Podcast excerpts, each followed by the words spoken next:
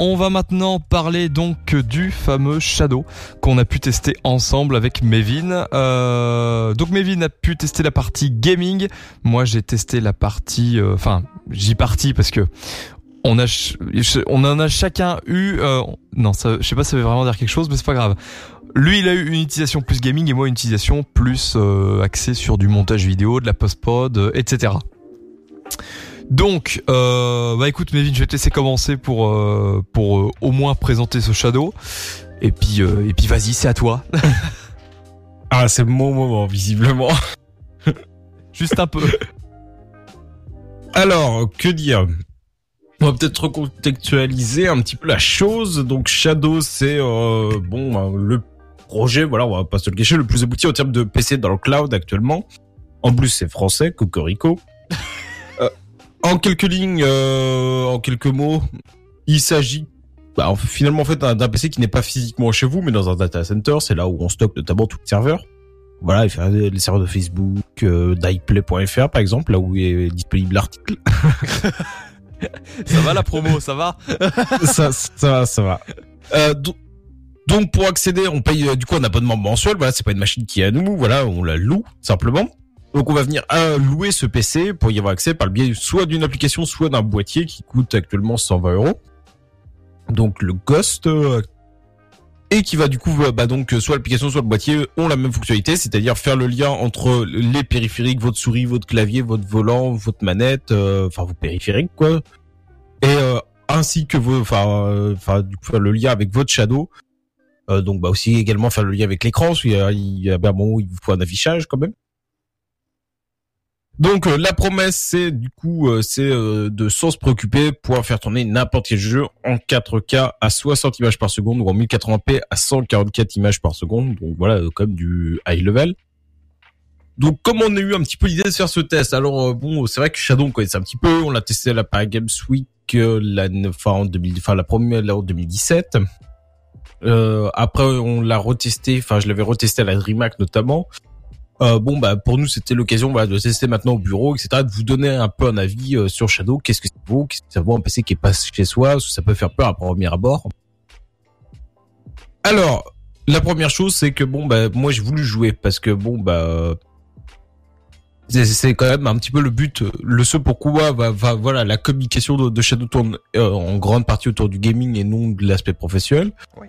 Donc la première chose, euh, c'est la enfin j'étais particulièrement étonné par la qualité et la fluidité de l'image, même avec des connexions voilà très lentes en ADSL etc. Euh, qui sont même en dessous des prérequis de Shadow qui recommande 15 mégabits par seconde, qui est pas énorme énorme, hein, euh, on va pas se le cacher pour du streaming. Donc même en descendant en dessous ces prérequis, bah, Shadow reste stable, etc. Avec des modes euh, très basse connexion, etc. Euh, c'est vraiment incroyable. Mais bon, après, bon, on reste on a un vrai confort d'utilisation tout de même en VDSL ou en 4G lorsque, bon, bah voilà, on a ces fameux 15 mégabits. C'est là que Shadow montre son plein potentiel, évidemment. Donc, euh, ce que que j'ai également noté, c'est sa très grande stabilité, même sur le réseau 4G, ce qui est quand même pas facile pour eux. Enfin, euh, voilà, sur la VDSL, bon, bah c'est de la ligne cuivre, etc., de la fibre, c'est facile. Euh, de la 4G, bon, on est quand même un peu plus soumis aux éléments. Et donc, bah, une fois, bah, du coup, en plein écran, voilà, euh, nous, on utilise, on l'a utilisé avec l'application. Euh, et non le boîtier. Une fois en plein écran, bah voilà, on note aucune différence avec un PC qui est physiquement chez nous. On a vraiment l'impression d'avoir un PC. Donc euh, même après, vous pouvez faire des alt-tabs. Les alt-tabs se font dans Shadow et pas sur votre PC. Euh, voilà. Euh, vous avez vraiment une immersion. Embêtant certaines fois au moment où vous voulez repasser sur votre PC pour chercher quelque chose. Voilà, c'est la seule complication que j'ai pu noter. Oui, mais bon, après, voilà, le but, c'est, d'avoir l'immersion totale. Oui. Alors, du coup, de mon côté, c'est ce que tu disais, j'ai joué sur ce Shadow. Donc, euh, notamment des gens en ligne, parce que j'avais un petit peu peur du résultat, parce que je me suis dit, enfin, je suis parti de la réflexion qui est toute simple. C'est-à-dire que, bah, nous, forcément, on a une latence entre nous et Shadow. Et après, bon, bah, le Shadow a une latence entre lui et le serveur de jeu, même si le Shadow dispose d'une connexion 1 gigabit seconde. Donc bon bah voilà, euh, donc il a une excellente connexion, bon bah gigabit seconde évidemment. La latence étant ultra faible sur le Shadow, bon bah finalement même qu'on ait un petit peu de latence nous avec le Shadow, ça pose aucun problème, on voit pas de différence honnêtement, il n'y a pas de différence notable. Euh, voilà sur euh, sur la latence en jeu, il y a c'est pas perceptible honnêtement. Sauf peut-être, bon, bah, si actuellement vous avez une fibre à gigabit seconde, que vous avez euh, une dizaine de millisecondes et que vous passez à 40, peut-être que euh, vous allez remarquer quelque chose. Et encore, je n'en suis pas convaincu. Et sinon, bon bah du coup, soit des jeux plus classiques, la promesse du 4K 60 images par seconde est évidemment respectée grâce à une Nvidia GTX 1080, donc 1080. Après, j'ai pris aussi des petites informations pour vous, mes petits curieux.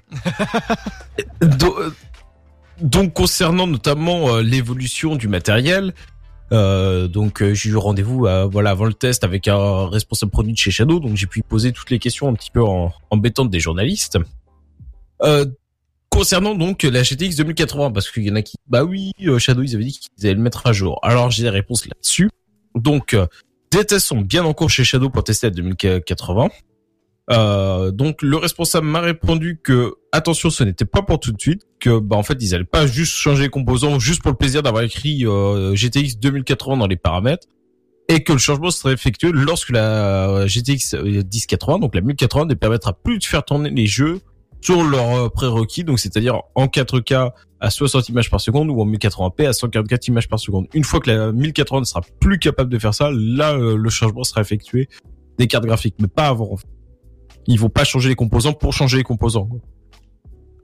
Grosso modo, ils font ce que vous, vous feriez si c'était votre machine, quoi. Vous n'allez pas changer votre carte graphique. Enfin, il y a assez peu de personnes qui changent leur carte graphique quand elles sont, quand elle est encore valable, quoi. C'est assez rare, quoi. Ça dépend des usages, voilà, c'est tout. Ouais, c'est ça. Hormis les fans de tech euh, qui vont changer pour changer, euh, voilà. Sinon, l'utilisateur, enfin, un gamer lambda va pas la changer euh, comme ça. Après, j'ai aussi également posé la question pour les fameux 12 Go de RAM. Donc, bah, ça, c'est un choix, parce que c'est le choix qui permet de faire tout, enfin, tourner toutes les applications actuellement. Et que, bah, en fait, euh, en réalité, tout est prêt pour les 16 Go, mais ils attendent seulement qu'il y ait une vraie nécessité, euh, en, par rapport au jeu, ou, euh, ou et, euh, un petit peu les deux mêlés, une très forte demande des utilisateurs, ce qui n'est pas le cas actuellement. Voilà. Après, j'ai quand même noté une bête noire. Euh, la plus grosse bête noire, c'est son stockage. Donc, enfin, dans sa configuration de base, le Shadow a 256 Go SSD. Donc, on peut avoir un Tera moyennant quelques euros et euh, une remise en stock. Euh, c'est dommage de pas avoir déjà un Tera de base parce que bon, bah 256 Go pour un un PC qui se veut gaming, un PC bon euh, oui euh, c'est un PC hein, même si dans le cloud c'est un PC, un PC qui se veut gaming c'est quand même un petit peu limite hein, quand on sait qu'un Blu-ray c'est facilement 60 Go, un triple A, un jeu triple A ça peut monter à 100 Go. Après si on veut faire un usage un peu plus pro avec du montage vidéo, c'est une vidéo tournée exclusivement en Ultra HD, bah ça peut être 200 euh, 300 Go de rush quoi. Donc bah on est vite limité quand même par ce stockage. Et ça serait bien par exemple de proposer d'étendre son stockage admettons jusqu'à 4 Tera couvre euh, grosso modo 98% des utilisateurs. Euh, voilà, soit actuellement en moyenne c'est 1-2, donc après voilà ceux qui ont besoin d'un peu plus, bon bah 3 ou 4, et c'est tout. Voilà, on couvre tout le monde. Et ça serait vraiment vraiment sympa, parce que c'est vraiment un point de blocage. Le côté point de vue financier également, je me suis intéressé à ça. Euh, d'un point de vue financier, c'est quand même une offre qui est très intéressante, euh, qui viendrait quasiment à faire regretter ma propre machine que j'ai quand même payé 1500 euros hein, avec une configuration i7, 6 Go de RAM et euh, GTX 1080, grosso modo comme le Shadow. Hein. Donc, euh, parce que pour rappel, un engagement de 12 mois, enfin avec un engagement de 12 mois, un Shadow vous coûte 360 euros par an, grosso modo, hors boîtier, hein, évidemment. Donc voilà, même si on compte voilà l'achat du boîtier à 120 euros, ça fait donc on rajoute cela vous avez grosso modo 4 ans de Shadow, euh, euh, enfin vous avez 4 ans d'abonnement à Shadow avant d'arriver au prix initial de votre PC gamer équivalent. Euh, bah, sans compter que bah il y a pas les mises à jour de la configuration dans ce laps de temps qui sont enfin les configurations que vous allez faire sur votre machine à 1500 euros c'est à votre charge. Si vous rajoutez de la RAM ça sera à votre charge. Si vous changez la carte graphique ça sera à votre charge. Un changement de processeur ça sera à votre charge. Enfin quoi qu'il arrive voilà. Tout tout changement ça sera ça sera à votre charge. Là bon bah du coup ça, ça va le Shadow est évolutif et sans surcoût. Et on note également bah, que bah, même si vous avez le boîtier, bah, le boîtier va consommer forcément moins d'électricité euh, que un PC euh, gaming. Hein, parce que, voilà, une 1080 c'est gourmand en énergie, euh, surtout poussé à, à, bloc. Et Shadow estime euh, sur une étude, donc une étude qui est totalement disponible sur leur site, hein, c'est pas du tout caché. donc des économies qui reviendraient à 100 euros par an, ce qui paraît pas délirant Donc euh, voilà, ça veut dire que même sur 4 ans, déjà vous avez encore gagné 400 euros d'électricité potentiellement. Donc bah grosso modo la première année vous avez quasiment amorti le boîtier et bah les trois autres années bah ça vous paye une cinquième année quoi. Donc finalement par rapport à un PC classique c'est très avantageux. Donc côté de ma conclusion, donc enchaîne sur la partie voilà un petit peu plus pro montage vidéo etc. Euh, moi, j'ai totalement été séduit tant par le fonctionnement, la polyvalence, parce qu'on peut l'avoir sur mobile, sur la. Après, bon bah voilà, avec le boîtier, on peut, même le pas limite le passer sur une TV ou quoi que ce soit. On peut faire, on peut faire ce qu'on veut. Même après, bon bah après, ce qui est très intéressant, c'est bah, pour ceux qui font un MacBook euh, seulement ou euh, en déplacement MacBook, bah, ils peuvent jouer parce que bah voilà, ils mettent l'application Shadow, ils peuvent jouer. Ceux qui sont sur Ubuntu, voilà, qui veulent un OS, donc pour moi c'est uniquement dispo sur Ubuntu. Il n'y a pas de Debian et ça, mais au moins, enfin ceux qui ont Ubuntu peuvent jouer du coup sur Linux plus facilement euh, plus facilement. Voilà, le seul point qui est euh, vraiment le seul point de freinage pour moi, c'est l'espace de stockage qui, dans mon cas, est vraiment trop faible et qui serait vraiment un frein. Ouais. Voilà. On va maintenant continuer sur euh, le test du Shadow, mais on va passer à ma partie, à la partie montage vidéo, mais avec une petite particularité c'est que j'ai pu tester avec une connexion ADSL. Donc spoiler alerte, il s'en sort très bien malgré une petite latence au niveau des actions et de l'affichage. L'affichage, pardon, il est parfaitement utilisable. C'est donc dans ces conditions que j'ai pu tester le montage vidéo sous Premiere Pro et les effets spéciaux sous After Effects. Donc, eh bien, sous Premiere Pro, j'ai pu tester, euh, donc, euh, enfin, j'ai pu monter des séquences en 4K, appliquer des effets bien gourmands dessus sans aucun problème. Ce qui m'a bien étonné. Tout reste parfaitement fluide. J'ai juste eu quelques petite pointe de lag par moment, mais c'était uniquement quand j'utilisais plusieurs logiciels en même temps, c'est-à-dire Premiere Pro, After Effects et Google Chrome. Du côté des effets spéciaux, j'ai pu bosser dans des conditions optimales. Pour les connaisseurs, vous allez pouvoir se comprendre ce que je vais dire là. Hein. La 3D marchait parfaitement, le tracking également, tous les effets de type glow, les plugins de type New Blue FX, Universe, etc. Enfin bref, tout ce qui concernait le compositing et qui était extrêmement gourmand. Mais quand je dis extrêmement, c'est beaucoup. Hein marchait parfaitement, j'étais juste bluffé. Et alors je me suis dit bah tiens je vais quand même pas m'arrêter là je pas dire ouais bon bah voilà ça marche c'est parfait euh, euh, la mouchi, la machine on peut la pousser à bout sans problème il y a pas de problème. Bon. Bah moi j'ai voulu quand même me dire tiens et si on passait dans des choses qui étaient beaucoup plus gourmands voilà. Du coup je suis carrément parti sous Blender logiciel permettant de faire de la 3D j'ai été piqué des scènes pré-produites sur le site de Blender en moins de deux minutes j'avais fait le rendu d'une scène ultra détaillée, en full HD. En full HD en moins de deux minutes. Alors, pour ceux qui savent pas, c'est énorme. Parce que on clique sur le bouton, deux minutes après, c'est fini, c'est fait. Donc c'est ultra bien optimisé euh, pour euh, pour ces tâches-là. Euh, à vrai dire, malgré quelques petits pics de lag, j'ai jamais réussi à le faire planter Shadow ou quoi que ce soit. Alors au niveau de l'affichage, donc qui part du serveur et qui va chez moi, la qualité était au rendez-vous. J'ai pu tester de la 1080p, c'était très détaillé malgré ma petite ADSL. Il y a fort à parier que Shadow utilise des technologies récentes pour permettre cela. En revanche, dès le moment où je commençais à consommer un peu trop sur ma connexion personnelle, là j'avais des grosses latences et je pouvais carrément plus utiliser Shadow sans freeze de plusieurs minutes. Donc euh, c'est là qu'on comprend pourquoi Shadow recommande d'avoir minimum 15 mégabits par seconde au niveau de la connexion pour avoir un minimum de stabilité. Donc pour conclure, pour la partie montage vidéo, c'est tout bonnement excellent. De plus, les normes vidéo évoluent très vite et demandent de plus en plus de ressources. Heureusement que Shadow évolue avec le temps, c'est un très bon point pour les personnes qui bossent en post-prod.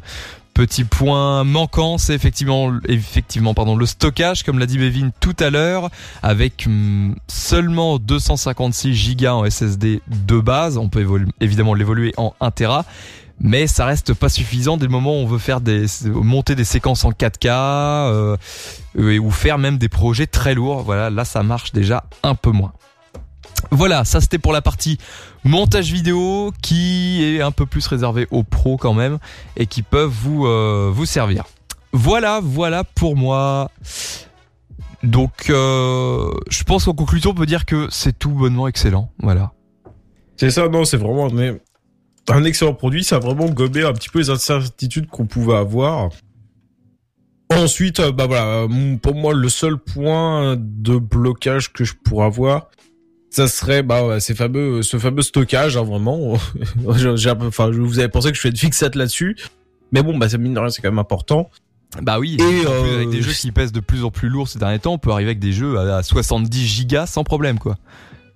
C'est ça. Après bon moi dans enfin dans mon usage personnel parce que là c'est vraiment un usage personnel de cet ordinateur on n'a pas vraiment trop parlé de la configuration parce que bon bah voilà on voit que la OS est retenue.